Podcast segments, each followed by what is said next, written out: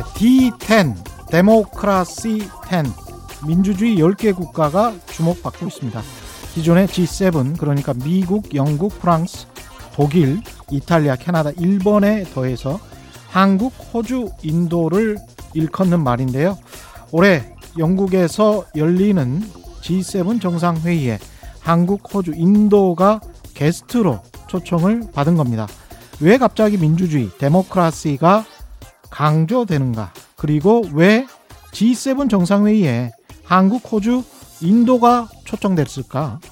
아이러니하게도 전 세계는 지금 중국을 가운데 두고 중국을 둘러싸고 합종연횡을 하고 있는 것 같습니다. 어제에 이어서 오늘도 이종우 이코노미스트 안유화 교수 나와 계십니다. 예.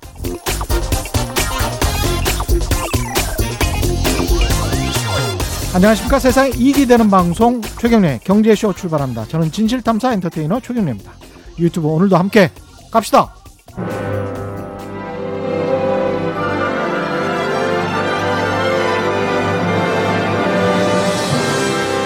이슈 심화 토론. 우리 경제 핫 이슈에 대해 최고의 전문가들을 모시고 여러 걸음 깊이 들어가 봅니다. 네, 지난 월요일부터 최경련의 경제쇼에서 하루에 5분씩 염승환 부장의 주린이가 가장 알고 싶은 최다 질문 탑 77 책을 선물로 보내드리고 있습니다. 오늘이 마지막 날이죠. 책 받고 싶으신 분들은 성함, 연락처 그리고 주소와 함께 짧은 문자 50원, 긴 문자 100원이 드는 샵 9730으로 문자 많이 보내주시기 바랍니다. 최경련의 경제쇼, 어제에 이어서 오늘도 미중 사이의 위기 그리고 이걸 어떻게 우리의 기회로 만들 수 있을지 그 방법을 집중 모색해 보겠습니다. 전 IBK 투자증권 리서치 센터장 이종우 이코노미스트 나와 계십니다. 안녕하십니까? 예, 안녕하십니까? 예, 그리고 안유화 성균관대학교 중국대학원 교수 나와 계십니다. 안녕하십니까? 네, 안녕하세요. 예, 오늘은 어제는 큰 판을 봤고요. 오늘은 소소한 먹을거리 혹시 없을까? 기업이든 예, 개인이든 예, 미중 신냉전 예, 냉전 하라고 그냥 냅두고요. 우리는 예, 기회를 어떻게 하면 찾을 수 있을까? 미래 먹거리를 좀 찾는 방법들 이야기 나눠보도록 하겠습니다. 바이든노믹스가 이제 부각이 되고 있는데 일단 돈 풀기를 계속 할 것 같습니다. 예, 그 정리부터 좀 해주시면 바이든노믹스. 네, 바이든노믹스요. 예. 몇 가지를 일단 정리할 수 있는데 크게 네 가지로 한번 그 보게 되면요. 경제 정책 면에서는 중산층의 복원을 그 꼽고 있습니다. 예. 코로나19로 해서 그 충격으로 이제 굉장히 어려워졌지 않습니까? 그러니까 예. 그 부분들을 일단 회복을 해야 된다라고 하는 게 가장 단기적인 과제고, 근데 이제 중장기적으로 봤을 때는 그 이전에도 그 중산층이나 특히 이제 뭐 러스트벨트 이렇게 해서 기존의 제조업에 그를 담당했던 그 사람들이 상당히 안 좋은 형태가 됐었거든요. 그렇죠. 그러니까 그런 부분들을 이제 그 미국 내의 제조업 이거를 활성화시켜 가지고 조금 이제 그 중산층의 복원을 만들어야 된다라고 하는 게 첫 번째고요. 두 번째 이제 산업 정책 면에서는 미국 중심의 공급망을 구축을 해야 된다라고 하는 그 부분들입니다. 네. 이제 그거를 위해서 가장 중요한 게 역시 이제 제조업의 경쟁력을 강화시켜야 되는 거죠. 예. 그 부분이 약했기 때문에 기존에는 보면 다른 외국의 공급망에 의존하는 형태가 됐었는데 예. 그렇게 되다 보니까 가장 큰 문제가 뭐냐면 아주 장기적인 형태로 봤을 때는 미국의 고용 문제가 생기는 형태가 됐고, 그다음에 작년 같은 경우에는 코로나19로 해서 세계적인 공급망이 흔들리다 보니까 아주 소소한 것까지 미국에서 굉장히 결핍을 느껴야 되는 그런 상황이 됐다라고 하는 겁니다. 마스크도 없었고. 예, 그렇죠. 그다음에 백신을 들여봤는데 빨리 못 맞히는 이유 중에 하나가 주사기가 없었답니다. 예, 그렇죠. 그래서 이제 그런 부분들을 예. 전체적으로 감안해서 예. 산업 정책 면에서 미국의 공급망을 구축을 해야 된다라고 예. 하는 거고요. 이제 세 번째로 통상 면에서는 자유무역주의. 그건 어제 이제 계속 말씀을 드렸던 것처럼 예. 그 보호무역 여기에서 이제 조금 더 그래서 그 이제 중국을 과연 어떻게 이제 대중관계를 가지고 가고, 그 다음에 동맹국가에 어떻게 또 이렇게 그 동맹을 강화해 가지고 접근하느냐 하는 방법이고요. 그 다음에 마지막으로 이제 통화정책 면에서는 확장적 재정 지출. 이거는 그 민주당의 아주 전통적인 그 정책이지 않습니까? 예. 많이 걷어서 많이 쓴다. 그리고 특히 이제 올해가 역시 그 코로나19의 영향에서 계속되고 있는 그런 상태이기 때문에 여기에서 벗어나려면 재정 정책을 굉장히 확장적으로 써야 된다라고 하는 이 네 가지로서 바이드노믹스가 거의 이제 이루어져 있는 그런 형태라고 봐야 되고요. 바이드노믹스에 따라서 효과가 어떻게 나올 거냐 하는 부분들에 대해서 여러 가지 분석들이 있습니다. 그중에 이제 우리나라 관련해서 분석한 거 보면 일단 앞에서 말씀드렸던 것처럼 통상에서 자유무역주의 이런 부분들 얘기하지 않습니까? 예. 그렇게 되면 교역량이 이제 확대가 되기 때문에 수출이 우선이 되는 나라들에는 비교적 상당히 유리한 점을 갖고 있다라고 봐야 되거든요. 그게 이제 우리나라가 거기에 들어가 수 있는 그런 부분들이 되기 때문에 바이드노믹스로 해서 아주 긍정적으로 보게 되면 경제 성장률이 대략 뭐 0.4% 포인트 정도 올라가는 효과가 있지 않겠느냐. 미국의 직접 수출이 늘 것이다. 그렇죠. 예, 예. 예. 그게 이제 대체적으로 우리가 바이드노믹스를 정리하는 그런 그 대강이라고 말씀드릴 수 있습니다. 안혜아 교수님은 바이드노믹스는 어떻게 보십니까? 일단 이번에 1.9조 달러 푼다고 했잖아요. 재정부양책. 예. 예. 그중에 1조는 지금 돈을 1,400달러씩 나눠주겠다는 거잖아요. 예. 그다음에 두 번째 내용이 또 뭐가 있냐면 최저임금을 갑자기 두 배로 올려버려요. 15달러로 올립니다. 실제로 15달러 올려요. 예. 근데 그것도 놀라운 일입니다. 제가 지금 그래서 말씀드려 너무 이게 앞뒤가 안 맞는 얘기를 해드리는 거예요. 이 사람의 정책이 굉장히 앞뒤가 안 맞아요. 자, 그러면 계산해 보면 최저임금을 15달러면 하루에 8시간 일한다 할 때 얼마죠? 8이 120이죠. 예, 그러면 120달러. 일주일에 5일이면 얼마죠? 600달러 되죠. 예, 600달러. 근데 작년에 그 실업, 작년에 실업 수당을 얼마 줬냐면 실업하면 일주일에 400달러씩 나와요. 맞아요. 예. 그러면 바이든이 하는 정책이 미래 America is back을 할 수 없다네요. 그게 뭐죠? 내가 일을 안 해도 400 나오는데 지금 열심히 일해도 최저임금 올려서 열심히 일해도 600달러잖아요. 자, 그러면 일 안 하고 400달러 받겠다. 예, 그럼 보세요. 그렇죠. 그리고 두 번째 이게 돈 문제가 뭔지 알아요? 지금 워낙 코로나 때문에 중소기업이 힘들잖아요. 특히 서비스업이나 이런 거의 지금 죽게 되는데 그다음 최저임금을 15달러 올려놓으면 얘네들 보고 더 죽으라는 거잖아요. 워낙 지금 다 죽어가는데 한국 옛날 문재인 정부처럼 확 올려버렸어요. 워낙 내가 지금 죽는데 최저임금을 또 올려버렸어요. 워낙에 죽어가는데. 원래 죽어가는데. 그러니까 이게 지금 아까 그 400달러로 선택할 확률이 일단 높다. 그다음 그걸 빼더라도 기업 입장에서 보면 워낙 죽어가는데 자 지금 올려놔버렸어요. 그것도 두 배나. 조금 올린 게 아니고요. 그다음에 뭐 하자는 거예요 도대체 이 사람이. 그리고 1조 그다음에 4천억 원 인프라 투자하고 뭐 그런 거 한다는 거예요. 근데 그러면서 또 뭐 국제 질서에 뭐 자기네 역할을 많이 하겠다. 근데 정책은 다 국내에다 오리엔테이션 돼 있어요. 자, 그러면 어떻게 세계에서 해서 미국이라는 나라가 무슨 역할을 하겠다라는 거예요, 지금. 그렇잖아요. 그러니까 최저임금 때문에 미국 기업들이 오히려 힘들어질 것이다. 그렇죠. 워낙에 힘든데. 네. 앞뒤가 안 맞다는 거지. 이 사람 롤리하고 정책이 롤리가 많이. 일단은 경기 부양을 하고 난 다음에 나중에 생각해도 되는 정책을 지금 같이 그냥 해버렸다는 거잖아요. 그런 거죠. 그러니까 이런 것들이 굉장히 바이든 제가 옛날에 항상 몇 번 나와서 말했지만 바이든이 이 사람이 자체가 정치인이다 보니까 이념적으로도 진중이었다가 지금 또 자기 선거를 위해서 반중으로 가고 시진핑을 폭군이라 했잖아요. 그래서 저는 이 사람이 그래서 저는 앞으로 개인적으로 관전 포인트 있습니다. 언제 시진핑을 만나냐가 되게 중요해요. 아, 언제 시진핑을 만나냐. 아주 중요해요. 근데 만약에 한 1년 안 만난다 이러면 굉장히 이게 주는 시그널이 커요. 사실은. 꼬일 수가 있네, 잘못하면. 그렇죠. 그래서, 말하는 거하고 공약하고 실제 하는 것들이 제가 몇 번 말했잖아요. 이렇게 눈은 높은데 손이 낮다. 중국어로 양가오소디. 그러니까 그럴 확률이 되게 높다. 이 정권이. 그리고 아까 우리 지난주에 어제 말한 것처럼 후 트럼프주의를 할 수밖에 없다. 왜? 왜 통합 때문에. 자, 후 트럼프주의를 하면서 또 뭐 세계 질서에서 역할을 하겠다. 뭐 그리고 오히려 지금 상황 때문에 국내 문제에 또 미국 우선주의를 할 수밖에 없잖아요, 지금. 그러면서 또 무슨 어떻게 아메리카에서 백하냐고. 아. 지금 전달이 됐죠. 전 세계에 아메리카에서 백을 해야 되는데 미국 국내 문제에 너무 집중되다 보니까. 지금 미국 우선주의를 하겠다는 거잖아요, 지금. 도대체 어떻게 백하냐고. 그래서 이런 정책들이 너무 많다. 모순되는 것들이 앞뒤가. 근데 이제 미국이 그 모순되는 정책을 펼 수 있는 것 중에 하나가 달러를 마음대로 찍어낼 수 있으니까. 네. 그렇죠. 그 달러 패권국으로서 달러를 그리고 마음대로 찍어내면서도 달러 가치가 별로 하락이 안 되도록 아주 묘하게 작동시킨단 말이죠. 그렇죠. 예, 예, 예. 만약에 미국의 달러가 기축통화가 아니었다라고 하게 되면요. 지금 바이드노믹스에서 얘기되는 큰 부분들을 하기가 어렵습니다. 그렇죠. 그러니까 예를 들어서 보면 지금 시장에서 가장 많이 바이드노믹스와 관련해서 기대를 하고 있는 부분들이 계속해서 이제 재정 투자를 계속 해줄 거다라고 하는 부분들이지 않습니까?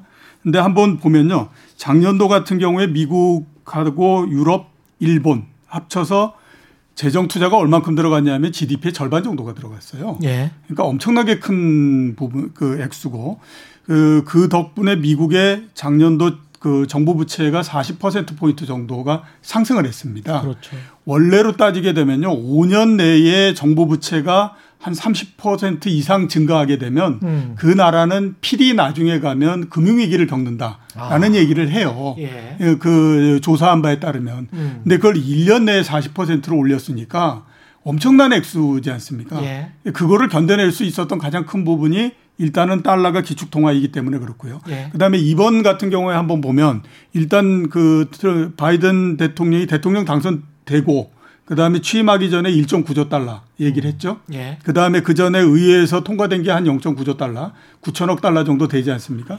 그다음에 또 트럼프 대통령이 막 얘기해 놓고 그래서 했던 부분들이 한 2조 달러 정도가 남아 있어요. 그럼 그걸 다 합치면 얼마냐면 4조 달러가 훨씬 더 넘습니다. 만약에 그만큼을 기축통화인 달러가 아닌 형태에서 조달을 하겠다라고 하면 이거 조달도 불가능할 뿐만 아니라 그렇죠. 그거를 이제 어차피 조달하려고 그러면 통화를 찍어가지고 해야 되지 않습니까? 그 통화를 찍게 되면 그게 이제 뭐 통화 자체가 난리가 나는 형태가 될 거고 또 이게 그 국채를 발행해서 하게 되면 그게 소화가 안 됩니다. 근데 지금 보면 그 달러가 기축통화이기 때문에 그런 부분들이 모두 다가 원활히 이제 될 수 있을 거다라고 해서 기대를 하는 부분들이죠. 예. 근데 그렇기는 하지만 가장 큰 문제는 뭐냐면 너무 많은 부채를 이미 일으켜 놓은 상태고 거기에서 또 부채를 일으키겠다라고 얘기를 하니까 이게 어떤 형태로든지 올해 보면 시장이나 또는 물가나 이런 것들에 영향을 줄 수밖에 없는 형태가 아닌가. 미국 달러 가치에도? 예, 그렇죠. 미국 달러 가치도 마찬가지로 상당히 문제가 되고 이렇게 되는 거죠. 그러니까 근데 재닛 옐런 그 재무부 장관은 국회 청문회에서 개입하지 않겠다. 환율에 분명히 이렇게 선언을 했단 말이죠. 예, 환율 개입하지 않고 그다음에 또 계속해서 완화적인 통화 정책을 계속 유지하겠다라고 얘기를 했거든요. 뭐 지금으로 봤을 때는 그렇다라고 볼 수 있죠. 근데 이제 그게 상황이 바뀌면 과연 그걸 계속해서 유지할 수 있겠느냐 하는 부분들에서는 조금 개수천이죠. 왜냐하면 작년도 같은 경우에 미국의 M2 증가율이 20%입니다. 예. 평범할 게 그러니까 보통의 경우에 4 내지 5% 정도 되거든요. 예. 그러니까 거의 5배 정도가 늘어나 버리는 형태가 됐잖아요.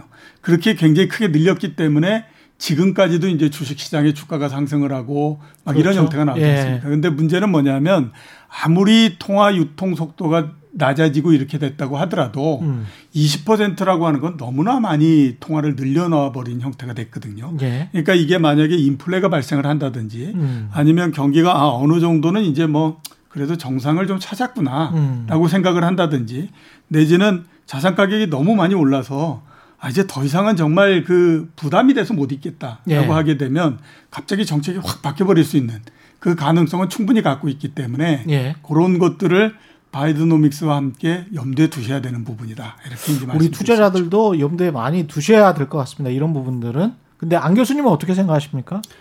약달러, 강달러까지 좀 더불어서. 네, 좀 더 사실 양털깎이 스토리거든요. 무슨 말이냐면 맞아요. 미국이 돈을 저렇게 그러니까 미국은 기축통화이기 때문에 전 세계의 사람들이 양털을 깎아가는 거거든요. 근데 미국이 그동안 돈을 저렇게 풀면서 인플레이션가 발생 안 하는 거는 중국 때문이거든요. 그렇죠. 중국이 수출을 계속 해주니까 세계 공장으로서. 그러니까 물건값이 올라가지 않으니까 물가 안정이 되는 거고. 그다음에 중국의 미국의 월가 중심의 찍어낸 돈들이 자산시장을 가고 자기네 자산시장 올려놨을 뿐만 아니라 전 세계 시장에 들어가서 다 올려놓고 있잖아요. 그렇죠, 그렇죠. 예. 예. 이게 다른 나라의 부를 뺏어가는 거거든요. 왜냐면 전 세계 물건 값이 다 예. 달러로 표시되어 있잖아요. 그렇죠. 그러면 이게 100달러예요. 이게 100달러인데 이게 100달러라는 거는 돈을 계속 찍어나가면서 계속 가격이 100달러라는 거는 이거 파는 업체가 손실 본다는 거거든요. 직원들만큼 가치가 떨어지는 거니까. 그렇죠. 그 말은 미국이 전 세계 제조업체들과 전 세계 국민들의 돈을 뺏어간다는 거고요. 그래서 우리가 지금 한국도 주장이 엄청 오르는데요. 그래서 이럴 때는 자산을 안 가진 사람들은 보세요.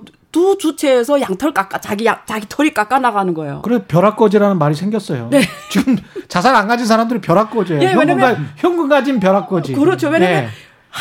지금 한국 정부로 그럼 한국 국민들이 두 사람한테서 양털 깎여가 나가는 거예요. 예. 하나는 문재인 정부가 돈을 계속 보니까 국내에서 깎이죠 한번. 예. 자산 안 갖고 있으면 다 현금으로 갖고 있으면 두 번째 미국이 지금 깎아가는 거예요 계속. 그러니까 나보고 내 털을 다 깎아가라 자산 안 갖고 있으면 이런 계획이 지금 된다니까요. 예. 지금 올해도 계속 이루어지고 있는 거죠. 그러니까 사람들은 당하면 안 됩니다. 사람은 무식하면 안 돼요. 사람들은 안 된다. 공부를 해야 돼요. 네. 양털 다 깎아버려도 왜 깎인지도 모르고 네. 현금에 계좌에 4억이 있어요. 네. 그게 계속 4억이라고 생각하는 거는 다 미국 깎아가라. 네. 정부요 깎아가라 이 말하고 똑같은 거라고요. 4억이 지금 뭐 2억처럼 느껴지는 그렇죠. 거죠. 자산의 가치에 비하면. 네. 예. 그래서 지금은 현금처럼 값어치가 없는 돈이 없어요. 이 세상에. 좀 두려워요. 근데 더 무서운 건 뭐냐면 투자할 것이 마땅치 않다는 거예요. 지금 돈을, 너무 많이 올라서? 네. 돈을 벌어주는 자산이 많지 않은 거예요. 지금. 근데 미국이 환율에 개입 안 한다고 했지만 그렇게 마음대로 찍어내는 게 사실은 환율에 개입하는 건데. 네. 그렇죠. 예. 환율 말씀을 하셨으니까 좀 말씀을 드려야 될 것 같은데요. 예. 원래 바이든 대통령 후보가 당선이 됐을 때에 달러가 상당히 약세가 될 거다라는 전망을 많이 하지 않았습니까? 그래서 이제 달러 인덱스 기준으로 가장 낮을 때가 73까지 내려갔었는데 이번 같은 경우에 거기까지 갈 거다라는 전망을 굉장히 많이 했어요. 그랬는데 달러 인덱스 기준으로 89 정도까지 내려갔다가 거기에서 내려가지 않고 다시 지금 90을 지금 회복을 한 상태입니다. 그래서 많이들 생각이 아 이게 진짜로 약달러가 될 거냐라고 하는 거에 대해서 지금 상당히 의문을 많이 가지고 있는 상태고 지금은 과거 제일 처음에 이제 선거가 끝나고 났을 때처럼 약달러 쪽에 모두 다가 얘기를 하고 있는 거에서 상당히 후퇴해서 지금은 한 약달러가 될 거다라고 얘기하는 사람이 70% 정도 그건 아닐 것 같을 수도 있어라고 생각하는 사람이 30% 정도 됩니다. 그 약달러가 안 될 수도 있다라고 얘기하는 가장 큰 부분들은 뭐냐면 의외로 올해의 미국의 금리가 그렇게 낮은 상태가 아닐 가능성이 높다라고 하는 얘기들을 굉장히 많이 하는 거죠. 뭐 그렇다고 해서 올해 연준이 금리를 인상한다든가 이러지는 않는데 문제는 뭐냐면 시장 금리가 올라갈 가능성이 높다라고 보는 거예요. 그렇죠. 앞에서 말씀드렸던 것처럼 뭐 그냥 1조 9천억 달러 뭐 이렇게 하면서 굉장히 많은 재정 투입을 하게 되면 그 어차피 상당 부분들은 그 국채를 발행을 해야 되거든요. 올해 1분기에 현재까지 잡혀 있는 그 스케줄상만으로도 미국의 그 국채를 발행하는 게 1조 3천억 달러 정도를 발행할 계획입니다. 근데 그거에는 이번에 얘기되고 있는 1조 9천억 달러의 재정 투입 이거는 빠져 있는 거거든요. 근데 1조 3천억 달러라고 하는 것이 어느 정도냐면 작년 한 해 내내 발행했던 게 1조 3천억 정도예요. 그러니까 그거를 올해 1분기에 전부 다 발행을 해버린다는 거예요. 그렇게 되면 나머지 기간까지 따지면 엄청나게 많은 국채가 발행이 되는 형태가 되기 때문에 아무리 세상에 돈이 많다고 하더라도 이렇게 많은 그 채권이 공급이 되게 되면 당연히 금리가 올라가지 않겠느냐라는 생각을 하게 되는 거고 금리가 올라가게 되면 지금 약한 달러가 될 거다라고 하는 것에 전망이 조금씩 이제 바뀌는 형태가 될 수밖에 없는 거죠. 그래서 달러가 약해지지 않을 가능성이 높다라는 얘기를 하고 있고요. 그다음에 이제 달러와 반대쪽에 서 있는 것이 이제 위안화에 있지 않습니까? 그래서 되게 많이 이제 얘기하는 것이 위안화가 올해 굉장히 강세가 될 거다라는 얘기들 굉장히 많이 합니다. 그리고 실제적으로 지금까지도 위안화가 계속 강세가 될 거다라고 하는 전망이 다수를 차지하고 있는 것이 사실이다라고 볼 수가 있죠. 근데 이제 과연 위안화가 얼마까지 강세가 될 거냐 하는 것에서는 의견이 좀 갈리는데요. 많이들 이제 일본의 달러가 과거에 이제 굉장히 강세를 이렇게 만들고 하지 않았습니까? 일본의 엔화? 엔화가. 그런 정도까지 이렇게 얘기하고 막 하는데 그럴 가능성은 거의 없다라고 봐야 되죠. 네. 왜냐하면 일본이 엔화를 강세로 만들어가지고 얼마나 힘들어졌는지 하는 것들을 중국이 다 봤기 때문에 그렇죠. 네. 위안화를 그렇게 갖고 갈 가능성이 굉장히 없죠. 그래서 대충 우리가 보게 되면 많이 보면 적게 보면 6.2 위안, 많이 본다고 하더라도 6위안을 조금 정도 뚫고 내려가는 그런 정도 외에는 추가적으로 크게 위안화가 절상이 될 가능성은 없지 않느냐라고 시장에서는 지금 보고 있습니다. 그것 때문에 그런 건가요? 그 재닛 옐런 지명자가 재무부 장관 지명자가 청문회에서 다른 나라의 환율 조작에 강하게 대처하겠다. 예. 우리도 환율 조작 안 하지만 다른 나라도 환율 조작 못하도록 하겠다. 이거는 이제 중국이 강위안을 계속 뭐 지금 현재 경제 형편이 제일 나은 곳이 중국이니까요. 그래서 강위안을 계속 가져가면 그러면 상대적으로 미국의 수출 기업들은 좀 나으니까 그런 측면에서 중국을 견제하는 그런 포석인 거 아닙니까?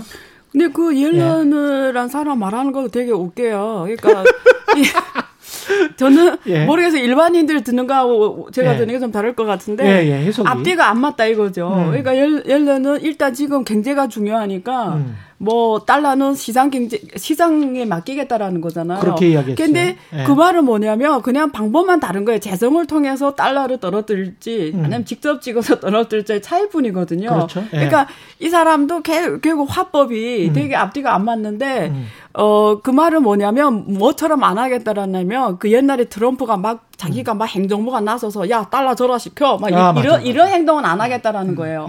첫 번째. 그다음에 우리 투자자 입장에서 관전 포인트는 뭐냐면 중국하고 미국이 환율 전쟁하느냐 이거죠. 근데 옛날에 그 미국이 중국에 대해서 항상 요구하는 거 위안화 절상이잖아요. 그렇죠. 의도적으로 절하시키지 마라. 그래서 작년 1년에 전체적으로 중국 위안화가 13.5% 절상했어요. 와, 13.5%나? 네, 엄청 절상이 됐어요. 근데 역대부터 연 5%를 절상시켰거든요. 절상할 때. 근데 작년에는 되게 그 세 가지 차원에서 올해 계속 위안화 달러 환율 어떻게 가냐를 보면 작년 그 팩터가 계속 존재하냐거든요. 그러니까 작년에 왜 많이 절상이 됐냐면 첫 번째는 그 우리가 기본 환율을 움직이는 기본 베이스가 경제가 펀더멘탈이 있어요. 그렇죠. 그러니까 경제가 작년에 경상수지 흑자가 역대 최고로 많이 났어요. 그렇습니다. 이유가 뭐냐면 유럽하고 미국이 코로나 때문에 생산을 못한 거예요. 그래서 평시에 중국에서 안 사갔던 것들을 다 사간 거예요. 그러니까 수출이 작년에 GDP의 공헌도가 30% 넘었다니까요. 와. 최근 몇 년에 이런 일이 없었어요. 흑자가 7천억 넘어났다니까요. 대미 흑자만 5천억 넘어났어요. 와. 그러니까 이게 흑자면 그 나라 화폐는 절상이 되는 거잖아요. 그러니까 굉장히 펀더멘탈이 흑자였다라는 거고 그다음에 정부에서 다른 나라처럼 막 이렇게 막 대놓고 막 돈을 찍고 막 이래 풀지들 좀 자제를 했어요. 그러니까 통화 정책이 좀 자제를 한 부분이 있었다는 거죠. 그래서 그다음에 미국과의 금리 차잖아요. 그러니까 작년에는 미국과의 금리 차가 250bp. 근데 지금 올해 같은 경우 이 세 가지 팩터를 볼게요. 올해도 계속 경상수지 흑자가 계속 증가할 거냐. 이거는 코로나로 결정이 돼요. 백신이 어느 만큼 효과가 나서 유럽하고 미국이 생산이 정상화되면 작년만큼 수출이 확 늘어나지 않을 거예요. 그렇죠? 그렇겠죠. 자체 조달을 하니까. 그래서 이것도 역시 그러면 경상수지 흑자가 어떻게 되냐는 유럽하고 미국의 백신. 효과 그거 봐야 돼요.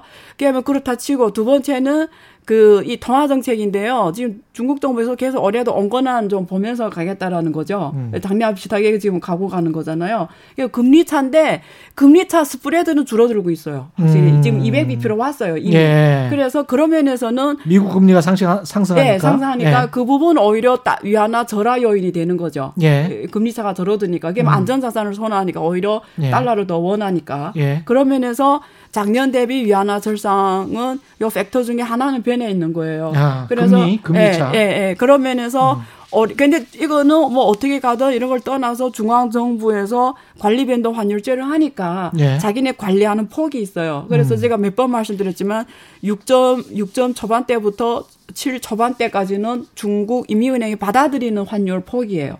그 사이에서 시장에 맡길 때도 있고 적극적으로 관여해서 그럴 때도 있는데 이 사이에서는 움직이는 걸 중앙정부에서 합리적인 범위라고 보니까 예. 뭐 올해도 그렇지 않을까 이렇게 보는 거죠. 네.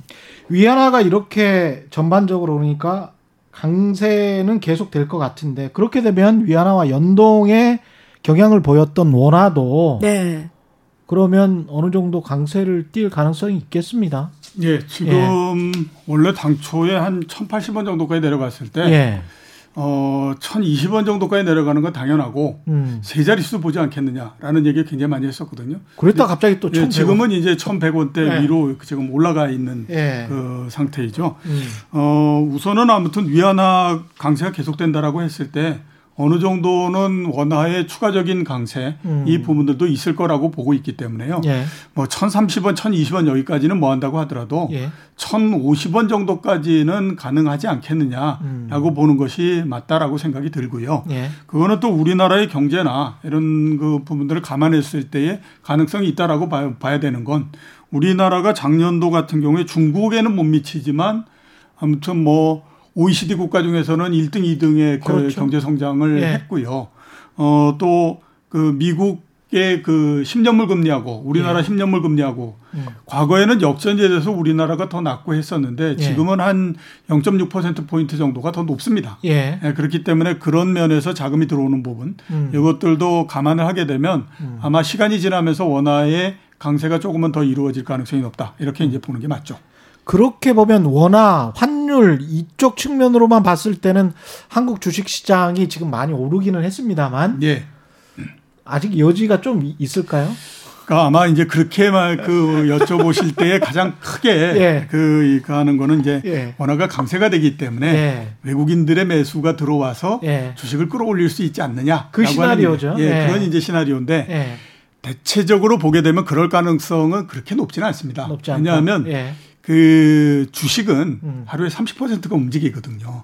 근데 환율이라고 하는 것이 지금 1,100원에서부터 1,050원까지 내려간다고 해봐야 4% 예. 절상이 되는 거잖아요. 예. 그러니까 환율을 가지고 이걸 판단하기는 어렵고 주가가 올라갈 가능성이 굉장히 높다라고 판단이 되는데 환율까지 절상이 된다 그러면 이건 이제 완전히 금상첨화가 되는 그런 형태인 거고요. 근데 과거를 보면 환율이 절상이 될 때에 주가가 오르는 건 사실입니다. 그런데 예. 이 오르는 것이 환율이 절상이 된다라고 하는 것 자체가 그 나라 경제가 좋다라고 하는 것을 반영하기 그렇죠. 때문에 환율이 예. 절상이 되고 예. 그렇기 때문에 경제가 좋아져서 주가가 오를 가능성이 높기 때문에 외국인들이 들어오면서 또 그냥 경제가 좋아지면서 이러면서 이제 주가가 올라가는 거거든요. 예. 그래서 아마 올해에 국내 경제가 작년같이 다른 나라에 비해서 훨씬 더 좋고 그래서 원화가 계속해서 절상이 되는 형태가 된다라고 하면 그거는 주식시장을 끌어올릴 수 있는 상당한 역할을 한다. 이렇게 볼 수가 있는 거죠. 안효 교수님은 한국 주식시장 지금 레벨 수준에 관해서 어떻게 생각하십니까? 부담스럽습니까? 아니면, 저는 되게 중국을 많은 사람들이 욕하잖아요. 예. 저는 그러니까 어떤 때는 이런 생각 욕할 자격이 있나. 왜냐면 예. 중국을 누가 욕해요? 아니, 막 이래, 뭐, 시장주의도 아니고, 예. 뭐 이런데, 사실 놀랍게도 한국이나 미국이나 시장주의를 안 할 때 많아요. 뭐 맥목은 시장주의인데, 실제는 안 할 때마다, 예를 들면 이번에 지금 주의상이에요. 공매도를 지금 못하게 해놓잖아요. 지금도 안 풀잖아요. 그런데 시장이라는 거는 파는 자와 사는 자에서 가격이 형성돼서 가는 게 합리적인 가격인데 팔게 못한다는 거지. 공매도로 막아놨다라는 거는. 그러면 지금 떨어질 걸 보는 사람들이 하고 싶은데 못하게 막아놨어요. 예. 게임 주식상에 들어가는 사람은 롱 포지션밖에 못 취하는 거예요. 아. 그럼 올라갈 수밖에 없는 거잖아. 아니, 선물 옵션 있잖아. 아니, 그거 일반인들이 누가 선물 옵션 어떻게 하는 사람 많아요. 아니, 사실. 인버스도 있고. 아니, 그렇죠. 근데, 제가 말하고 메커니즘 이야기인데, 그러니까 무슨 말하면 이 정부가 분명히 목적으로 하는 게 있어요. 예. 자산시장을 올려놔야 되는 거예요. 예. 왜냐면 지금 부동산이 지금 엄청나게 하고 있잖아요. 그러니까 부동산이 너무 올랐기 때문에 예, 부동산을 좀 줄이고 싶은데 그 돈을 이쪽으로 몰아가야 되는 거죠. 예, 그런 뭔지 아시겠죠? 그런 분위기가 좀 있어요. 그렇게 만들려고 한다니까요. 지금 이건 굉장히 사회주의적인 행동이거든요. 솔직히 말하면 집단주의 아까 앞에서 머니 무브라고 하죠. 머니 무브. 어제처럼 얘기한 것처럼 집단주의 행동을 하고 있다고요. 국가가 나서서 시장이 들어와 뛰고 있다고요. 이러면 이게 완전한 자본주의 아니라니까요.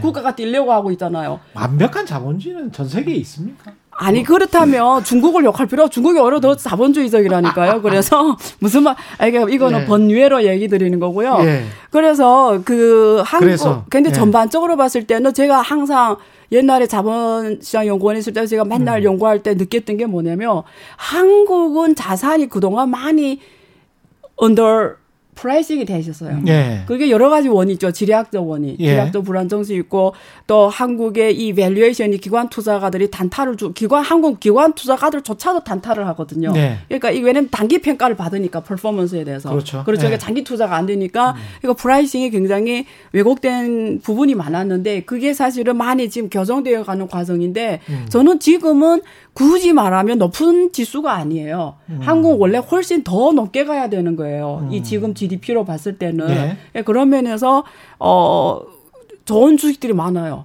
한국은 오히려. 그래요? 네. 훨씬 많아요. 저 업종이라도 한번 말씀해 주세요.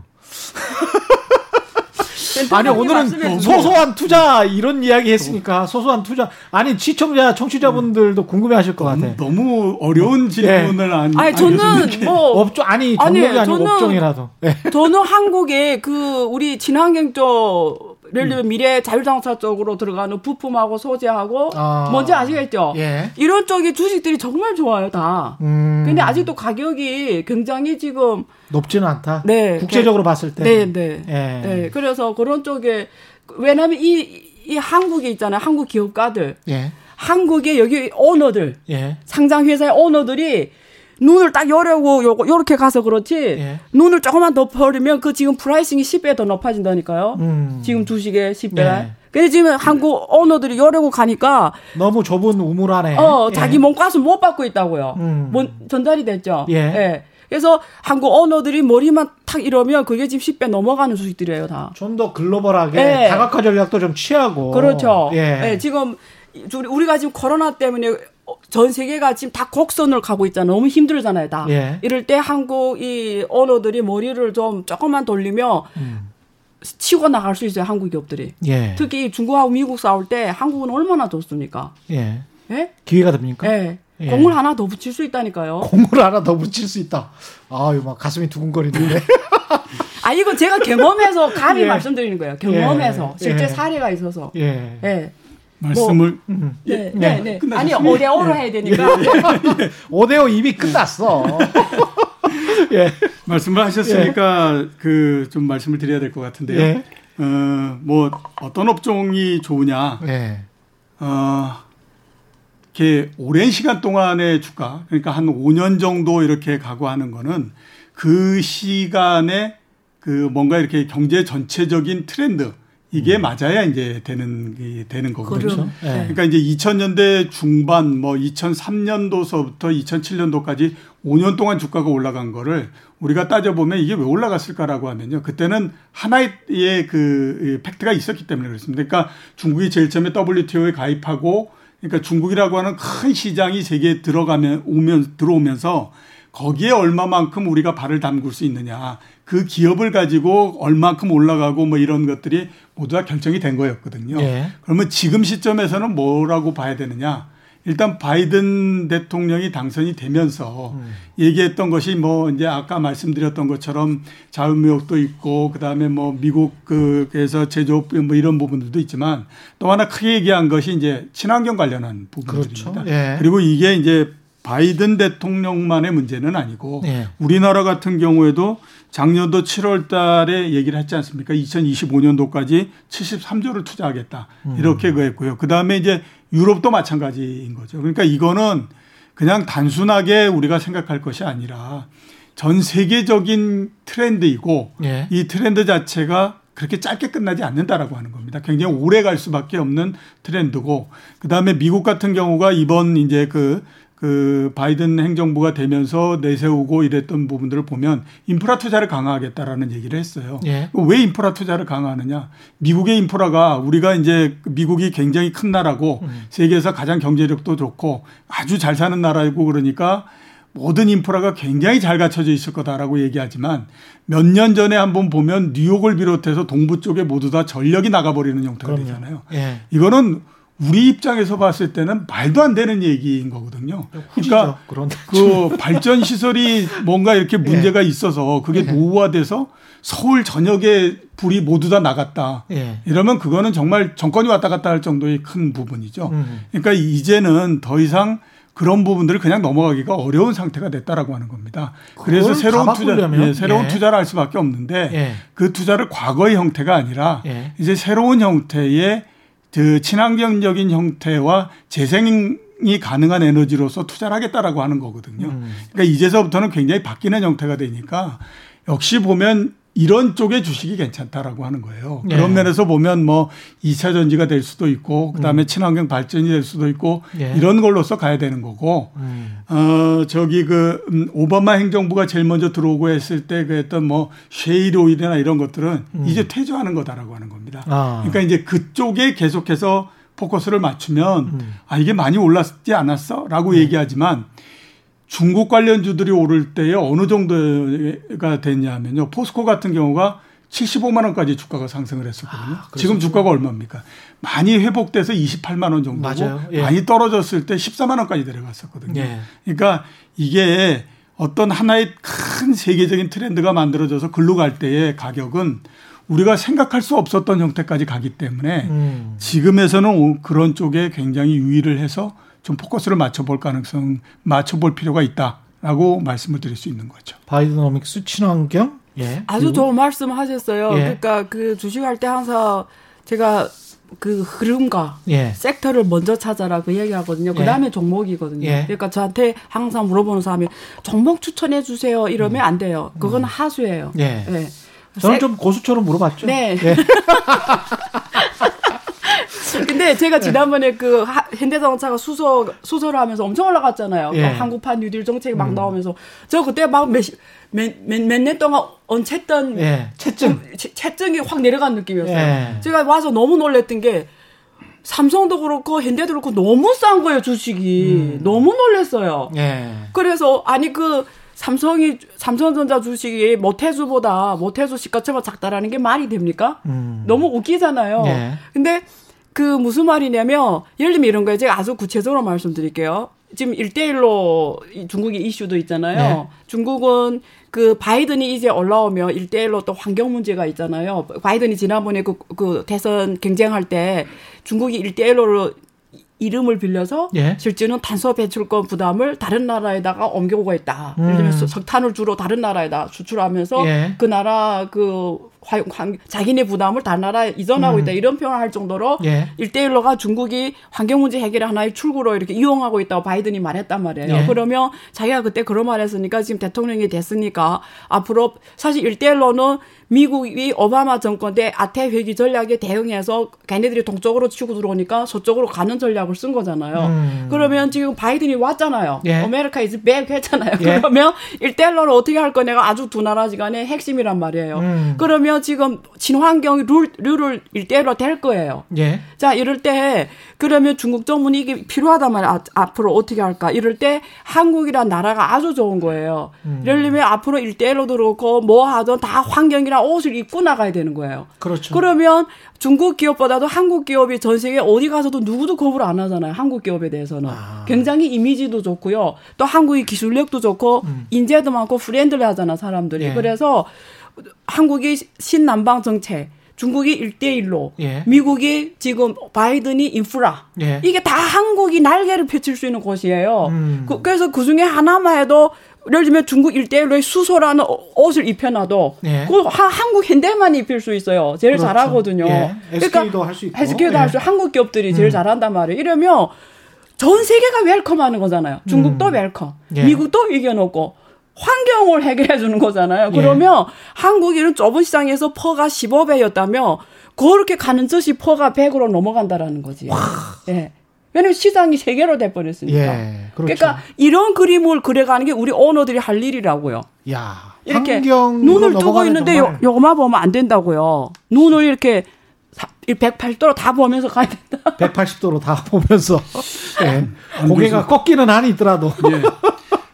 일단 안 교수님이 한국 기업을 굉장히 칭찬해 주셨으니까 저는 이제 반대로 중국에서 좀 그 말씀을 드리도록 하고요. 5대5가 잘 지켜지죠. 네, 그다음에 또 5대5를 지키기 위해서 저도 열심히 얘기를 해야 되기 때문에 말씀을 드리게 되면요. 저는 우리나라 투자자들이 이제 그 미국 주식들을 많이 매수하지 않습니까? 그렇죠. 비롯해서 앞으로는 미국 주식도 가지만 그중에 또 일정 부분들은 중국의 주식을 좀 투자를 할 필요가 있다라는 생각이 들어요.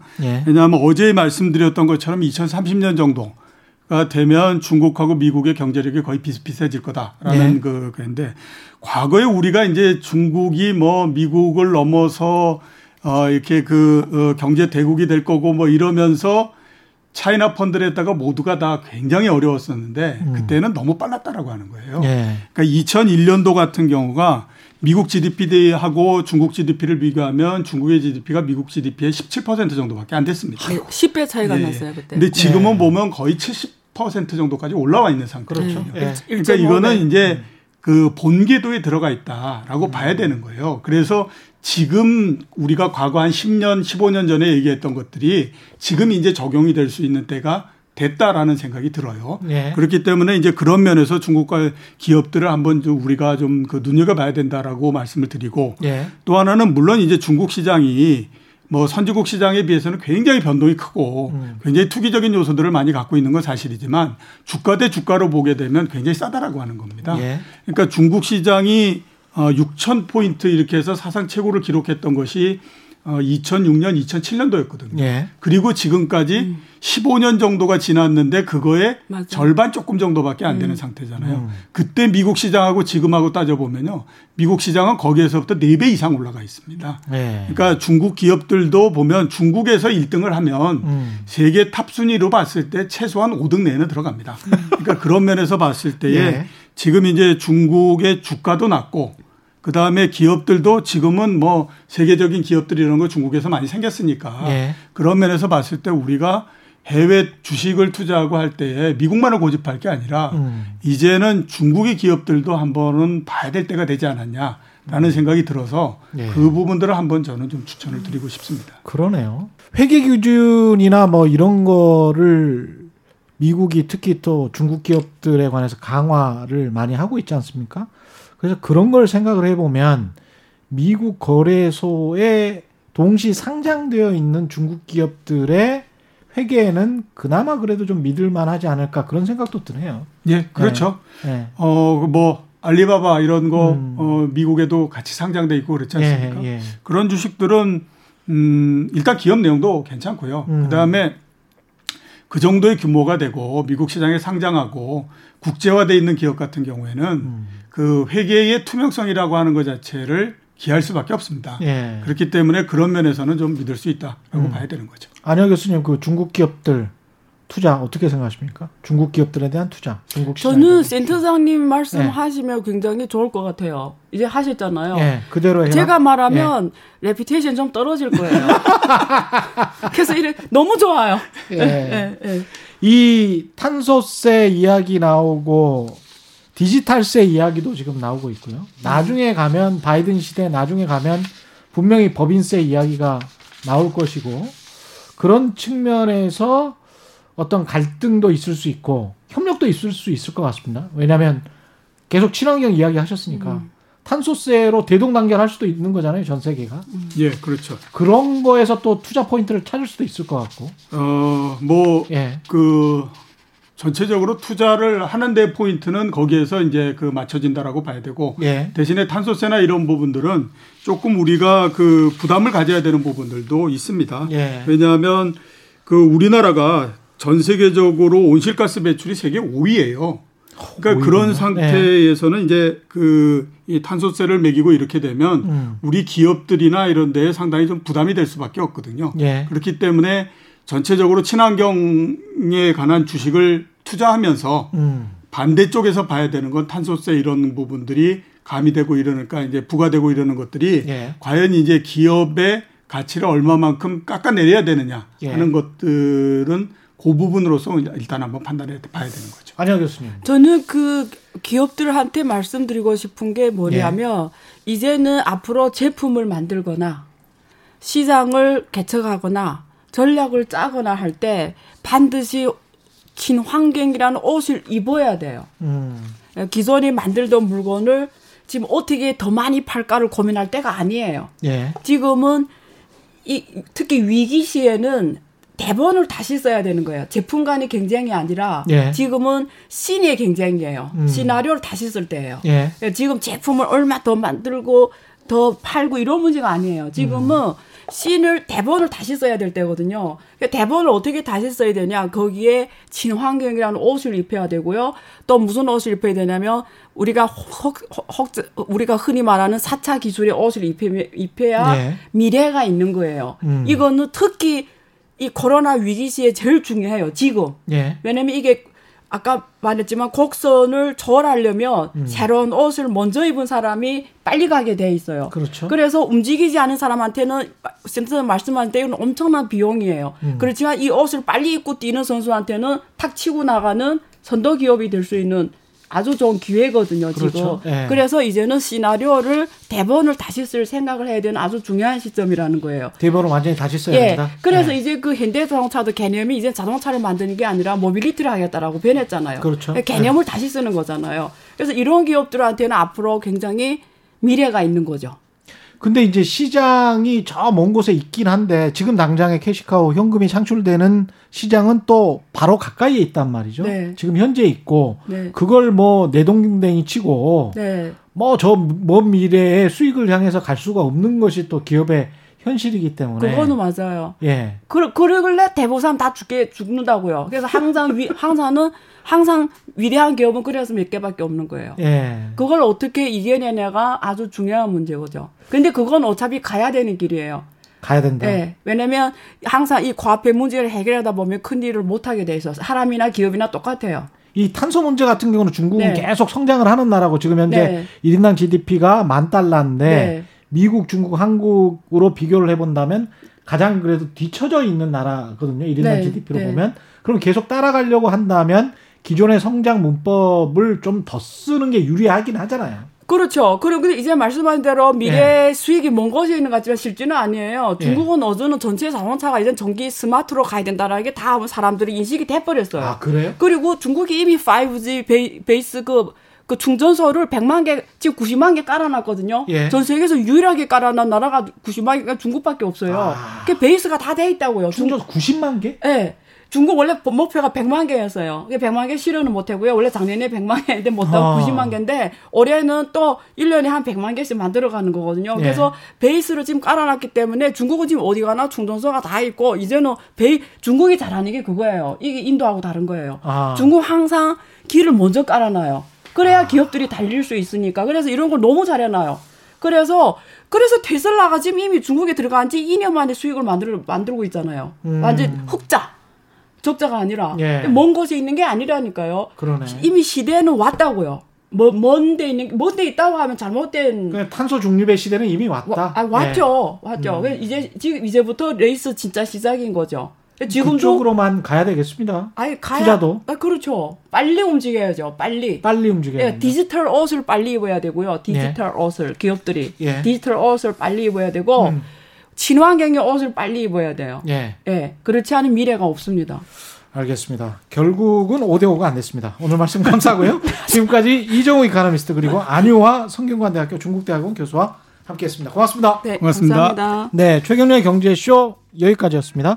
이번 주 연불리 경제쇼 플러스 함께했습니다. 많이 봐주시기 바라고요. 저는 KBS 최경련 기자였습니다. 지금까지 세상이 이익이 되는 방송 최경련의 경제쇼였습니다. 고맙습니다.